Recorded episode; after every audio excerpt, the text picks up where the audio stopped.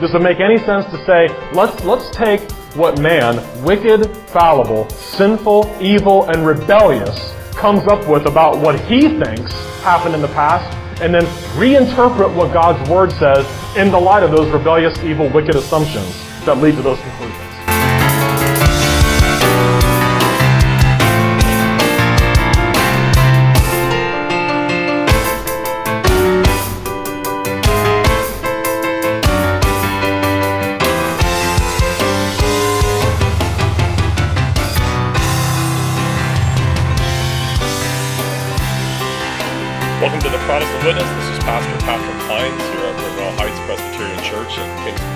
Tennessee.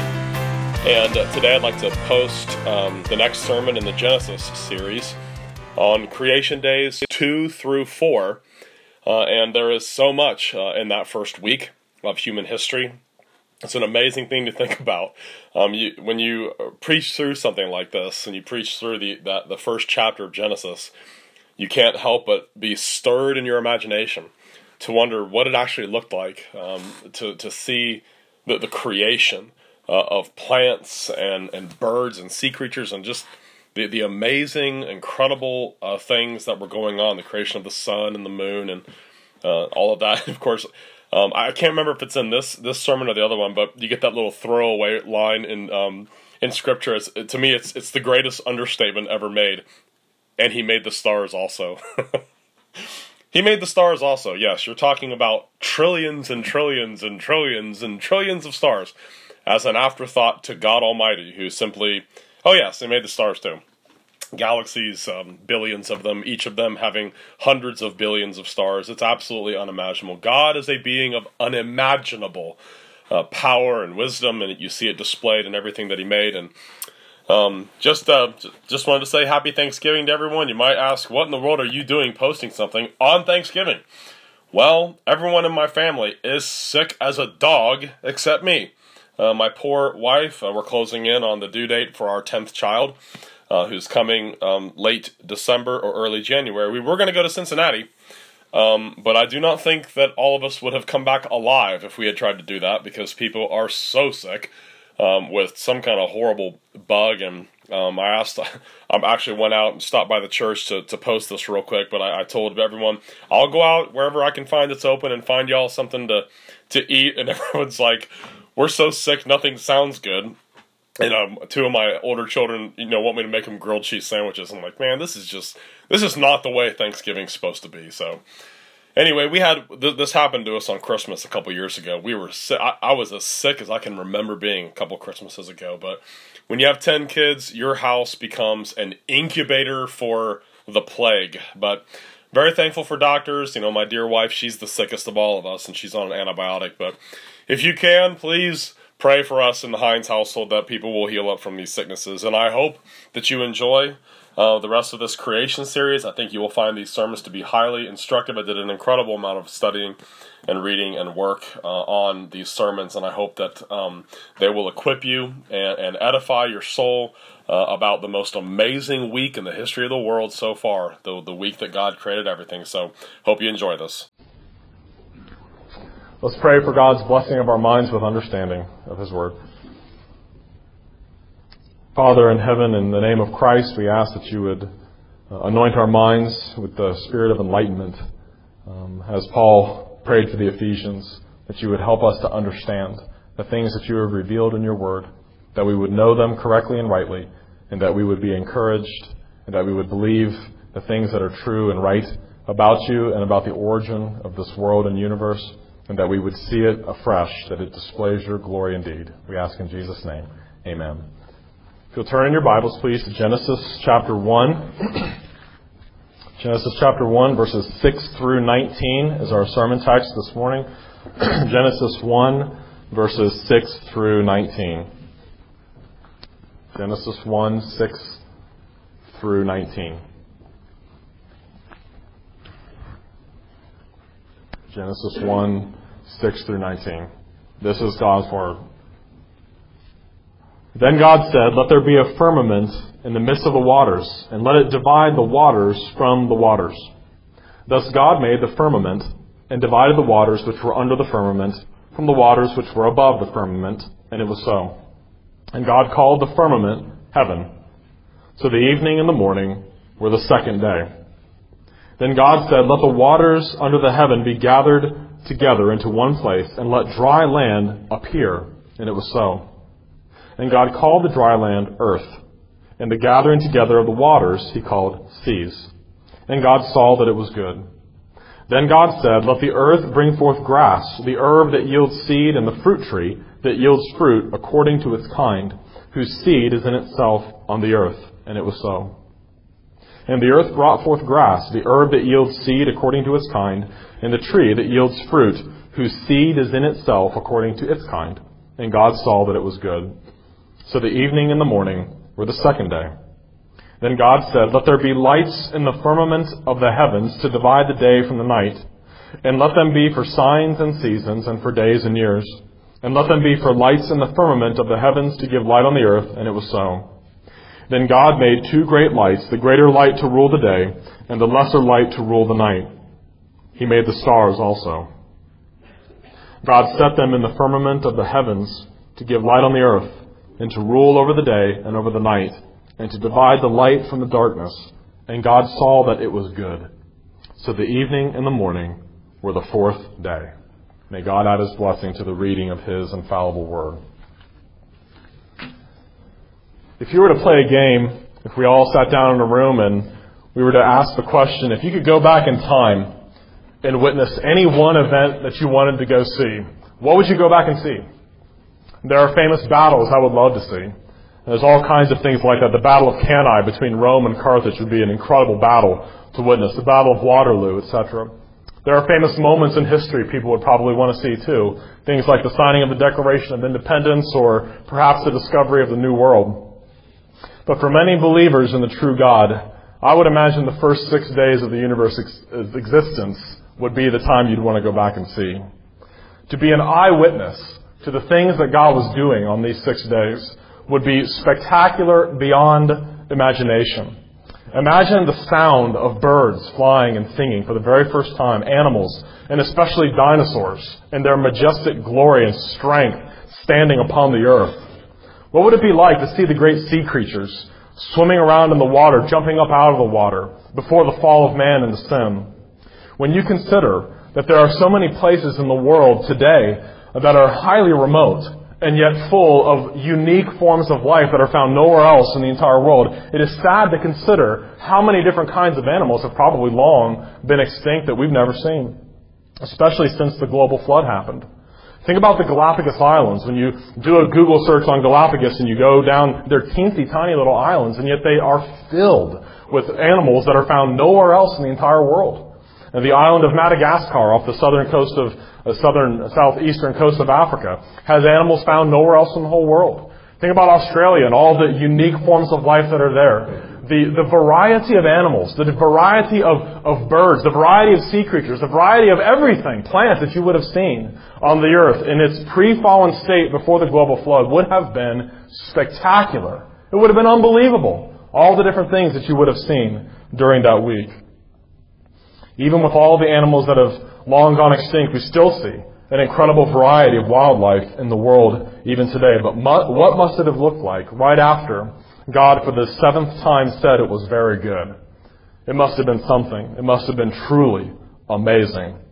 So let us now walk through days two through four. We're not even going to get to, to all the critters yet. That's, that's uh, next week but days two through four and look at the different things that God did on those three days of creation. A lot of very important information is revealed to us in those three days, days two through four. And I've given you an outline there in your bulletin um, with each one of those days under its own heading if you'd like to follow along that way.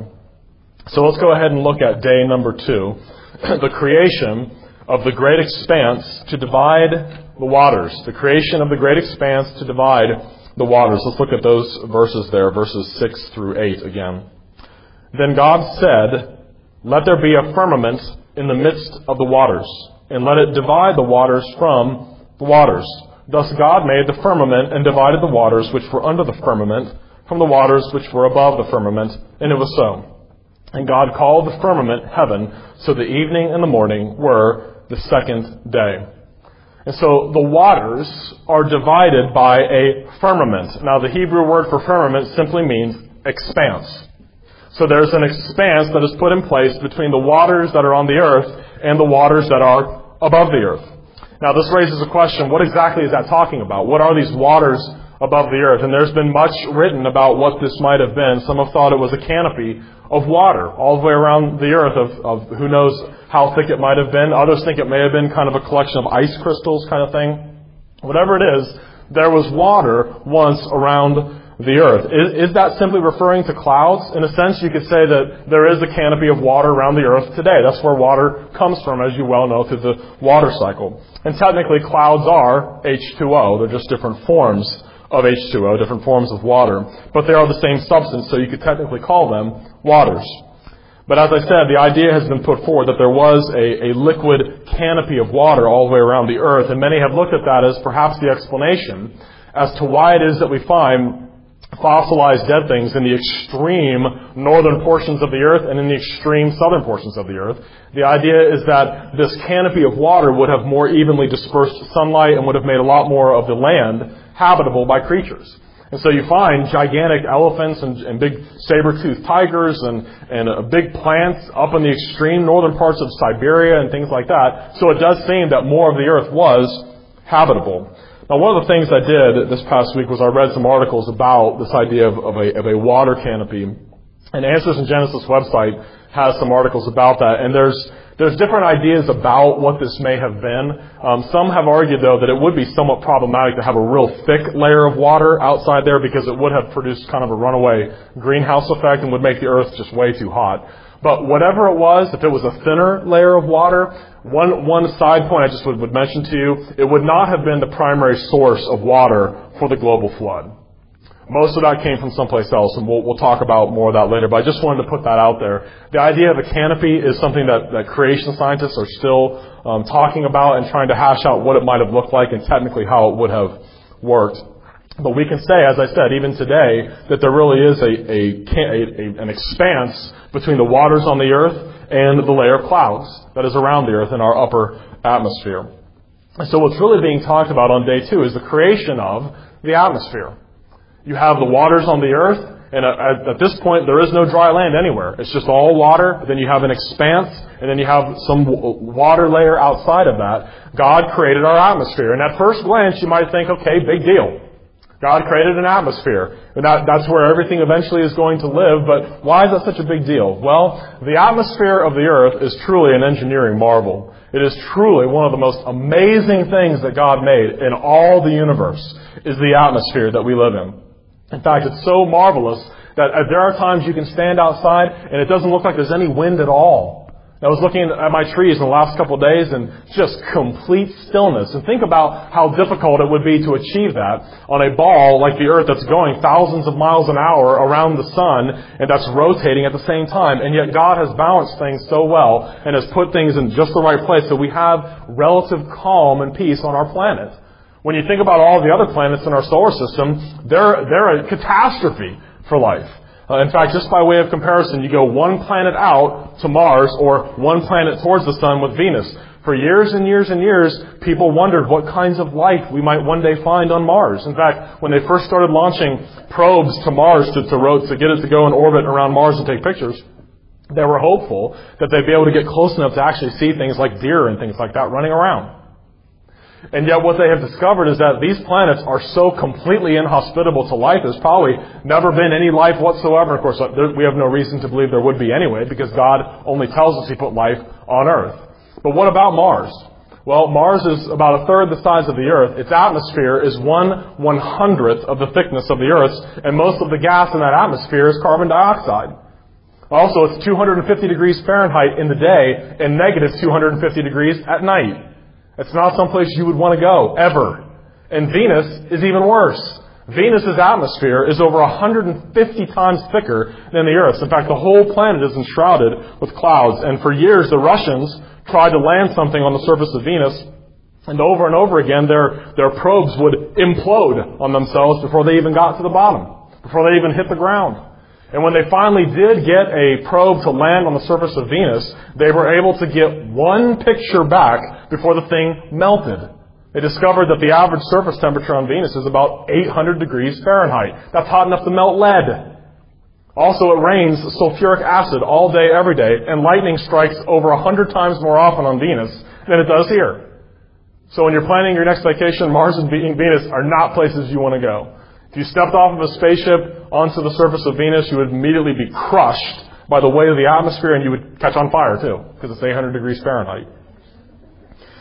So the atmosphere on the earth is perfect. It's wonderful. When you feel the moderate breeze, when you feel the, the gentle sunlight, when, you, when it, it cools you off, and there's breeze, you know, 5, 10, 20 miles an hour, that is a miracle. Because every other planet in the solar system and all their moons are a nightmare to consider. And yet God has created this expanse. When it says He created an expanse to divide the waters from the waters, it is just right for us to be able to live here and be comfortable and be happy that atmosphere is so finely tuned in terms of its gas, in terms of the other things that are in it, and I don't understand all, all of the scientific data, but it, it allows just enough heat out uh, to keep us from getting too hot, and it keeps just enough heat in to keep us from freezing to death. And it also does so in such a way that the, the swing between night and day is only about 30 or 40 degrees usually. Whereas on Mars, it's a 500 degree shift every day. So you got to have your, your, your wetsuit and 18 layers at, at night, and you, you would have to have every air conditioner on earth to keep you cool during the day. And yet God has created this place just for us, and it's just perfect for us. The atmosphere is, a, is an engineering marvel. It's a miracle, the way that God created us.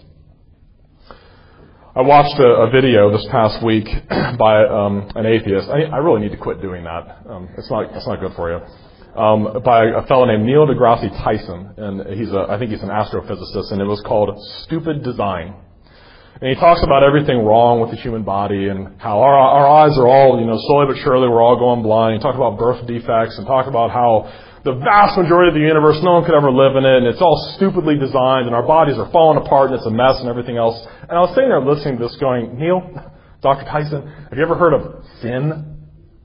Why is everything the mess that it is? Because we messed it up. It wasn't like that originally. It wasn't the big mess that it is now. We didn't have hurricanes and tsunamis and tornadoes. And he talked about, you know, all the, all the people that have been killed in these tsunamis. This place isn't designed for us. If there's a God, He doesn't care about us at all. My friends, I, I share that with you just to point something out. At the highest levels of academia, we are dealing with people who know absolutely nothing about the Bible. Who know nothing about the Christian faith at all and will criticize us as if, well, you're saying that this God is so good. Look at the mess everything is. Look at our bodies. They're all messed up and diseased and falling apart and everything. They don't even have a category for sin. You know, Neil needs to go to, to catechism class and learn about sin and the fall and what that did and the way God has decrees and his working out his plan. But I, that's why I share it with you. You're talking to a culture now that doesn't even know about Adam, never heard of Noah, never heard of Moses, and doesn't know almost anything about the Bible at all. It's always a little troubling to listen to a rebel sinner mocking God for the terrible things that happen in the world and calling it stupid design. When it is those very sinners, it is us who perpetuate the problem of evil in our culture and in this world. It is soul stirring and amazing to consider that those who are the cause of evil in the world have the audacity to look at the effects of their own sin and their own rebellion and call it stupid design on God's part. May God open that man's eyes. May God open this culture's eyes to see that the evil that we see around us may be laid firmly and only at our doorstep. We're the ones who brought it here. Yes, was it part of God's plan? You bet it was. It was to glorify His justice and His grace, but we are the ones responsible for the effects of sin in this world. And so the atmosphere, it's not stupidly designed. It's perfectly designed so that we can live here and be happy so that we can enjoy the beauty of the creation that's all around us. Cursed as it is by our sin, and, and because of as a consequence to our sin and rebellion, but it's still an engineering marvel. It's a miracle we should praise God for every day. That the atmosphere on Earth is what it is, that it's not like it is on Mars or Venus, that it's just right for us. Let's look at day three now. Day three, the creation of dry land, the seas, and vegetation. Then God said, Let the waters under the heavens be gathered together into one place and let the dry land appear. And it was so. And God called the dry land earth, and the gathering together of the waters he called seas. And God saw that it was good. Remember, at this point, there was just uh, water covering the whole earth, and then there was the expanse, and then there was the water canopy, the water layer of some kind outside of that. At this point, there was no land anywhere on the earth when God first created the atmosphere, the expanse. The word here for dry land is the, the same Hebrew word that's used to describe the land that the people of Israel walked on when they passed through the Red Sea. It was dry land. It wasn't covered with sludge or mud or moss or anything like that. It was dry land filled with all the different things, all the different nutrients and, and veins of gold and everything else that God put into the ground for us to, to mine out and use and to take dominion over. God drew this up out of the water and, and put it there and gathered the waters into one place. Now, one of the questions that comes up here, and the text certainly suggests this, was this one gigantic landmass, known you know, scientifically as Pangea? Well, it certainly seems to be in this passage. The only difficulty here is the use of the plural word seas.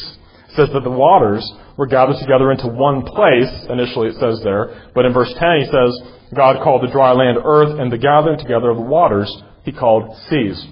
Henry Morris, I think, does a really good job of explaining what this is probably talking about, are the different basins located around the world that were the, the major repositories of water. There were multiple seas, but at this particular point, there, there was just one massive body of water and probably one gigantic landmass or something really close to that. So the dry land appears. It comes up out of the water and it's dry land, a big, huge mass of dry land. It's important to note that at this particular point on the third day, there is nothing walking around or growing on this dry land yet. It is just that, dry land. Okay, there's no grass or anything, there's no trees, there's no, nothing crawling around yet, nothing in the water either. God is still building and getting the stage ready for us to come here. And so, uh, one of the things I wanted to point out here is, it's very interesting to me that day three actually sounds very much like Egyptian creation mythology. Now, it's important to recognize it's mythology, but Egypt is one of the oldest civilizations that we know of that, that exists, uh, that we know about its history. and certainly, it would have been very, very close to the time of the flood. Egypt's beginning would have been very shortly after the flood of Noah. And certainly, Noah, Shem, Ham, and Japheth would have told um, their descendants what they knew about the flood that had happened in the ark and whatever it was they knew about creation. And the Egyptian myth of creation is that in the beginning there was darkness and water. And that what happened was out of this water arose a, a big mound of dry land, which sounds a lot like day three. And that mound of dry land that came up out of the water came up in the shape, kind of, in, in the shape of a pyramid. And that's why they built those pyramids. They believed that that mimicked the creation event, and they thought if they were buried inside of something like that, they could resurrect their spirit and then join with the, the gods and things like that. And obviously, the myth of Egyptian creation um, descends from there into falsehood. But often in the ancient records of old civilizations, you find accounts of creation that, that are somewhat similar to what we have in Genesis, and you also find accounts of the global flood. Almost every ancient civilization has a flood story or narrative of some kind. Many look at such similarities and say, see, Christianity is just borrowing from these other ancient myths and legends about creation. But the reality is this, please hear this is that those who lived in those ancient civilizations, the actual events themselves would have been in the living memory of the people. They would have remembered some of these things. But all, the fact that it was enshrouded with layers of legend and myth points out the need for a written, inspired, infallible account to be a corrector to those things. So when you see similarities, don't think, ah, Christianity is borrowing. No, it's the people remembered some of those things. Some of the things that they had heard that had been passed down from Noah and his three sons through the centuries. That's why a written account was needed to correct such legends and such mythology. This is also why, please hear this point, this is very important. I really want you to hear this. This is also why it is so insulting to our God when we take man's fallible dating techniques based upon man's fallible assumptions and man's partial and fallible observations of the world today and then try to reinterpret the clear and straightforward, inspired, infallible account of these things that we have in the Bible. When you think about man, what is man? Man's a rebel sinner against God. Man is evil and wicked. Man is always looking for an excuse, a reason to justify his rebellion and his sin. God has given us a written account, an infallible record of history, what He did in the past. Does it make any sense to say, let's, let's take what man, wicked, fallible, sinful, evil, and rebellious, comes up with about what he thinks happened in the past, and then reinterpret what God's Word says in the light of those rebellious, evil, wicked assumptions that lead to those conclusions? It is an insult to our God. We must start with just the opposite starting point. That what God says is true, what God says is infallible. We start with His revelation, and whatever man says must be held accountable to that word and held underneath that word, subordinate to its authority. So very important that we apply Romans 3 verse 4. Paul said, let God be true, but every man a liar. In one of the debates I watched between Ken Ham and Hugh Ross, uh, Hugh Ross said on national television, he said, I don't, I don't begin with the assumption that, you know, all these scientists are these evil people, they're all rebel sinners against God, they don't really care about the truth. And then the camera goes over to Ken Ham and says, I do. The Bible says that the heart of man is deceitful above all things and desperately evil. Who can understand it? There is none who seeks after God. There is none righteous. No, not one. That's where all fallible, sinful, evil, unbelieving men start from in their rebellion against God. It's vital that we, we start in the same place. Did dry land arise out of water long ago? Yes. On the third day of the existence of the creation, it did. But as the Egyptian myth then goes on, did the sun god Ra then appear upon the top of that mount of creation and then spawn all these other gods? No. There is no sun god named Ra. That's part of the result of man's idolatrous tendency toward falsehood and myth making. If there is any source of information about the origin and purpose of man and the universe we should be skeptical of, man is that source. I want to encourage you. I don't care how much people mock or pat you on the head or talk condescendingly to you.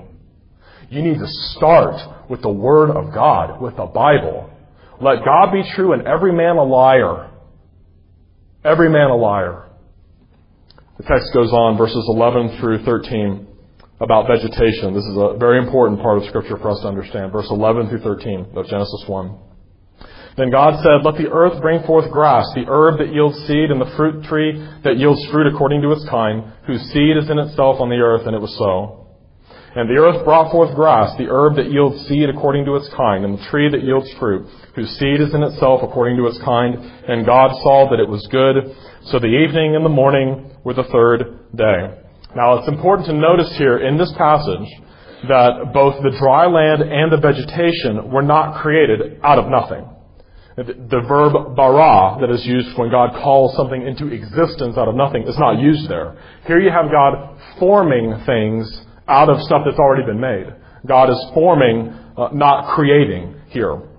It says, remember Genesis 1 verse 2, that the earth was without form and void. God had created all the materials, but they had, they're as yet without form. Here he's giving form to them by creating grass, the, the herb, the fruit trees, and the seeds, and so on and so forth. With the formation of dry land and vegetation, you have God giving form to that which was before formless. Uh, notice here that God has given the remarkable ability of self-replication to plants. They, as the text says, yield seed according to their kind. The Hebrew term that's translated here as grass here is serving as a generic name for all vegetation, which is composed of two primary categories in the text. You have plants and fruit trees.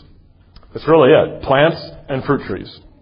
And a special point of application to us here is this. Please hear me. What God just did here was He just created the menu for us and animals. Jump down in your Bible to verses 29 and 30 of Genesis 1. And God said, See, I have given you every herb that yields seed, which is on the face of all the earth, and every tree whose fruit yields seed. To you it shall be for food.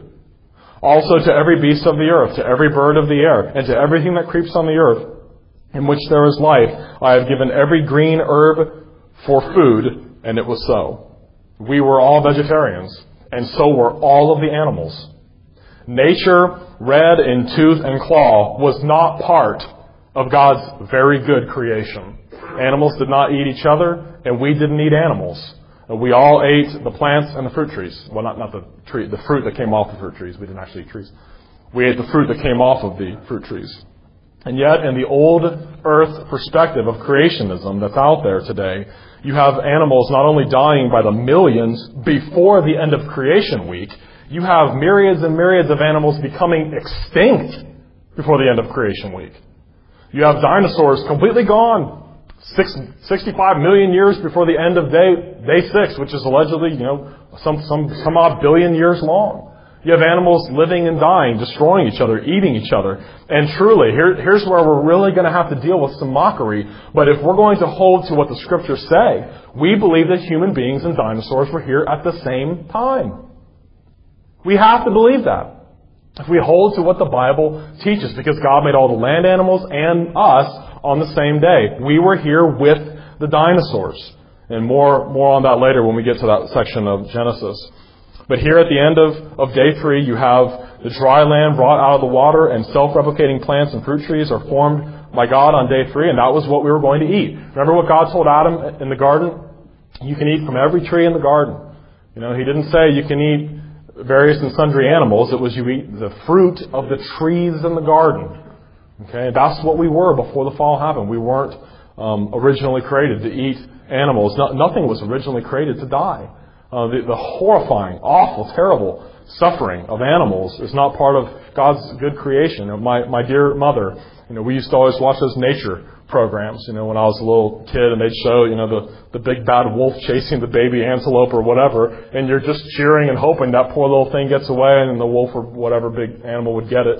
And my mother would turn away and that, I just could not, I just, I just can't believe that God would create it to be this way. At the time, I, I didn't really know. But it's wonderful to see God made us vegetarians and animals are vegetarians. Uh, but all that's changed since the fall came into the world. It is not sinful to eat animals. Please do not uh, misunderstand what I'm saying. Animals are taste pretty good. Um, I'm not saying you shouldn't shouldn't eat them. In fact, God commanded Peter. Remember Acts chapter 11 when he he lifts the dietary restrictions. He tells Peter, "Kill, kill, and eat." And so animals there are there for our dominion. We're not supposed to abuse or mistreat them, but they are there to be a food source for us. But that was not part of the original creation. And that's an important point because in the other theories of, of earth origins that are sadly dominant in the church, you have not only animals eating and killing each other, you have animals going extinct before the end of creation, before the end of the creation week is over. All right, let's move on to day four. Day four, the creation of the sun, moon, and stars. Verse 14. Then God said, Let there be lights in the firmament of the heavens to divide the day from the night, and let them be for signs and seasons, and for days and years and let them be for lights in the firmament of the heavens to give light on the earth. And it was so. Very important phrase there. You'll see why in a minute. Verse 16. Then God made two great lights, the greater light to rule the day and the lesser light to rule the night. He made the stars also. There's a, there's the biggest understatement in the Bible. he made the stars also. Verse 17 God set them in the firmament of the heavens to give light on the earth, and to rule over the day and over the night, and to divide the light from the darkness. And God saw that it was good. So the evening and the morning were the fourth day. So day four is the day that God creates the sun, the moon, and the stars. And one of the very common arguments made against the young earth six day creationist position is what is known as the distant starlight problem. Simply stated, it is this. We know that there are stars that we can see that are millions of light years away from the earth, and yet we can see them. Now, just real, real quick. what is a light year? Well, a light year is the distance that a, a beam of light can travel in a year, and light's going pretty fast. Light's going about 186,000 miles per second. And if you do the calculation, a light year, one light year is 5 trillion 865 billion 696 million miles. And the proponents of an old Earth say, we know that there are, there are stars that we can see that are millions of light years away from us. And they'll say 6,000 years is not enough time for the light to get here, because if it takes the light that long to get here, we wouldn't be able to see those things just yet. Now, one as an aside, I learned this from Jason Lisle, uh, who is an astrophysicist, not because I'm an astrophysicist. He has pointed out in some of his lectures on this topic that the distant starlight problem is actually a problem for, for the old Earth perspective as well. Because the claim is that we can see galaxies and other sources of light that are over 78 billion light years away, and yet the current estimate for the age of the universe is somewhere between 15 and 25 billion years old. How do you like that for a margin of error? 15 to 25 billion years. And yet we can see things that are farther away than that. And so it's a problem for both sides, really. But I'm going to argue based on the text here, it's not a problem for us at all. Because the Bible tells us why God created them in the first place. It's right in the text. If you haven't noticed it, I'll point it out here in just a second. Look at verses 15 through 17 again. We get the reason for which God created all this stuff out in space in the first place. Verse 15. And let them be for lights in the firmament of the heavens to give light on the earth. And it was so. Now look at the very last sentence of verse 16. He made the stars also. In verse 17. God set them in the firmament of the heavens to give light on the earth. See, now, now, now reverse back to verse 14. God said, Let there be lights in the firmament of the heavens to divide the day from the night. And let them be for signs and seasons and for days and years. So here's my question. God, if God created all these things out in space and the, the stars that are so far away, He says in the passage, to give light on the earth, and it was so. Not eventually to give light on the earth, but He created them to give light on the earth and that they would function for two things.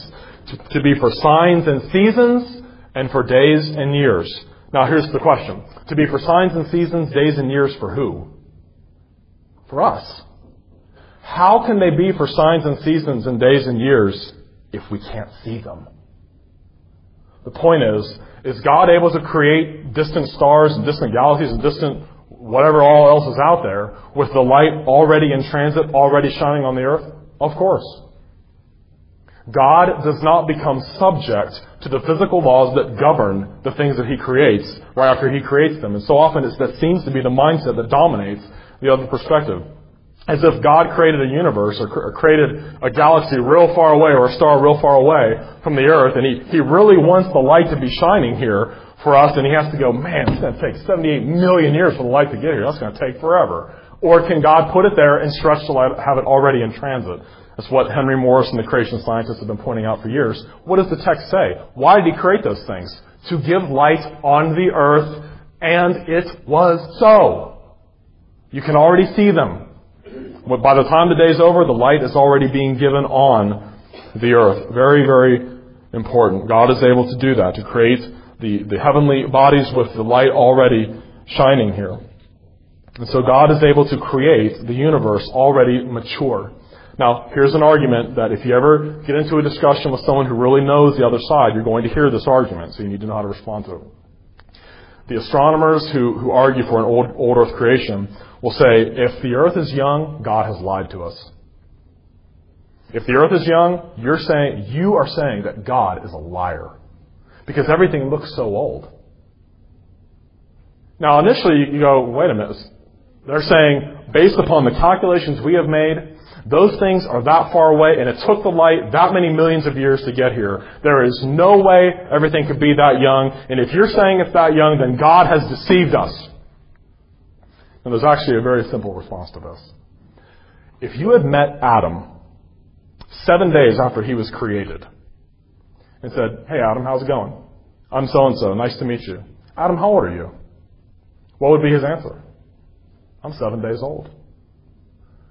But he looked what? Probably about 30. He was created as a full grown man. Does it make any sense that you could then turn to God and say, He deceived me?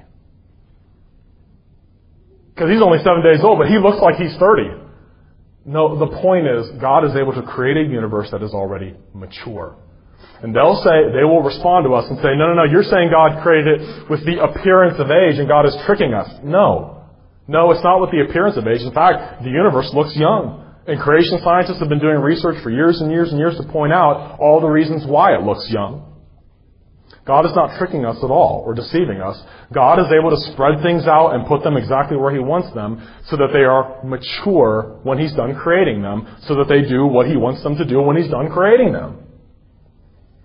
And it's important that we look at what the scriptures say about the purposes for which God created those heavenly lights. They were to give light upon the earth and to be for signs and seasons, days and years for us. So that we could see them, so that they, we would know when are we supposed to plant crops again. Well, these constellations, they, they're pretty stable. The earth is tilted and it goes around. And they, they learned that the stars are in certain positions at certain times of year. It was for our benefit. Why? God loves us. That's why He put those things up there, so that we would know when to plant, when to harvest, when, when the year was, was coming to a conclusion, when the different times were for us. Not so that we could look at current rates of movement and current rates, rates of, of different changes and try to figure out how old everything is. That's not why they're there. Now, you might respond, hey, but you've been telling us everything's young. Yeah, it's young, not because of calculations I've done based upon what I see now, but because based upon the, the exegesis of the text of the Word of God, we know it's not old. It's not based upon looking at how fast things are moving right now and then doing the calculations backwards. God is able to create a universe that is mature. He is able to create Adam as a full grown man. And as I said, if you had seen him right when he was created, God's not deceiving you. He simply wanted to create a full grown man. The object is, the purpose is not for us to figure out how old he is based on natural processes today. And God is not tricking us at all. It's not the appearance of age. It's simply mature. God creates the universe mature the way he wanted it when he was done. Just remember that. When you hear that phrase, you're saying that God just made it look like everything was old and your God's deceiving us. No, you've missed the point for which God made those things. God made those things for us, not to figure out how old they all are, but they made them, He made them for our benefit, and He made them mature and already functioning. And that's what the text of Scripture says, to give light upon the earth, so that the light's already shining here at the end of that day. And so that's the great catastrophic mistake that so many will make is they'll look at the rates with which things are moving today and try to do reverse calculations saying it therefore must be this old or that old. And that's a great error. We can't do that. That's not why God created those things. The stars and lights in the heavens have a very clear purpose that are spelled out in Scripture for us to be for signs and seasons, for days and years. They are not there for us to try to figure out how old they are based upon our observations. We believe how old they are based upon what God has told us in His Word, in the Bible, because God made them mature. So that's what God did on creation day four. He created the sun, the moon, and the stars to divide the light, the day from the night, and the, the greater light to rule the day, the sun, and the lesser light to rule the night, the moon. And then He made the stars also. As I said, that's one of the great understatements because God created trillions and trillions of stars and billions of galaxies and distances that are unimaginable to us. All by simply making them by His, by the word of His power. So let's walk back through in summary these, these three days. Creation day two, God creates the great expanse to divide the waters from the waters. God creates our atmosphere just right for all the living things that will soon be occupying it. Creation day three, God creates dry land, the seas, and vegetation. He creates all the food sources for all the animals and for human beings. And then day four, the sun, the moon, and the stars. And then days five and six, he's going to be making the sea creatures. And then finally, all the land creatures. And then us. And then we, as we get into that, we're going to look at the institution of marriage, the command to be fruitful and multiply, and the, the subduing of the earth, taking dominion over the earth, task that God has given to us. It all comes back to Genesis. The whole reason why, why we're here and all the basic institutions that we find on earth today. But God's creative genius is being displayed and His glory is being made known on these days of creation. But Adam and Eve are still not here yet. What a moment it must have been when Adam opened his eyes for the first time and saw not only God, but the glory of the unfallen great expanse to divide the waters from the waters and the dry land, the seas, and all the vegetation, the sun, the moon, and the stars, and the other things we're going to read about on days five and six that God created. This is our history. This is where it all came from and where we came from. We are not our own. We are the special creation of a being of unimaginable power, might, and wisdom. And in closing for this morning's sermon, I'd just like to read the first stanza of our closing hymn to you. O Lord my God, when I in awesome wonder consider all the worlds thy hands have made, I see the stars, I hear the rolling thunder, thy power throughout the universe displayed. Then sings my soul, my Savior God, to thee, How great thou art, how great thou art.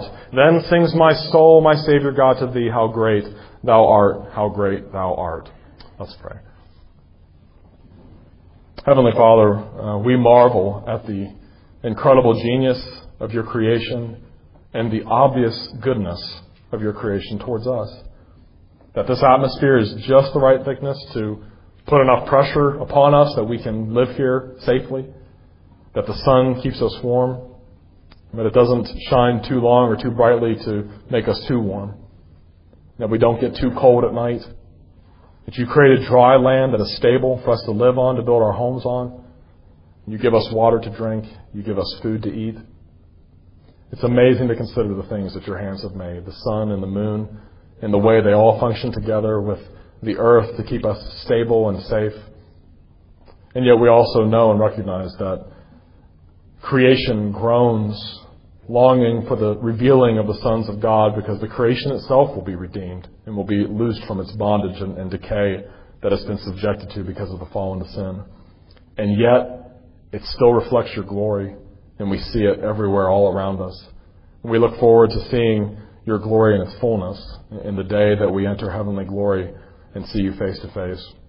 And Father, may we have hearts that believe and stand upon what your word says. May we, we reject as false and as fables and myths the ideas of sinful men who reject your word, whose starting point is the sufficiency of man and his mind to understand the world. Help us to see what Scripture says about this. That our foolish hearts have been darkened by sin. That professing to be wise, we become fools. We've changed the glory of the incorruptible God into an image made like corruptible man and birds and four footed animals and creeping things. Is that really who we want to trust to tell us where we came from and how things are the way they are? Or forgive your church for betraying the simple teaching of your holy word. And may all of us be called back to it again and again and stand upon the sufficiency and clarity of what you have said to us in it. We ask in Jesus' name. Amen.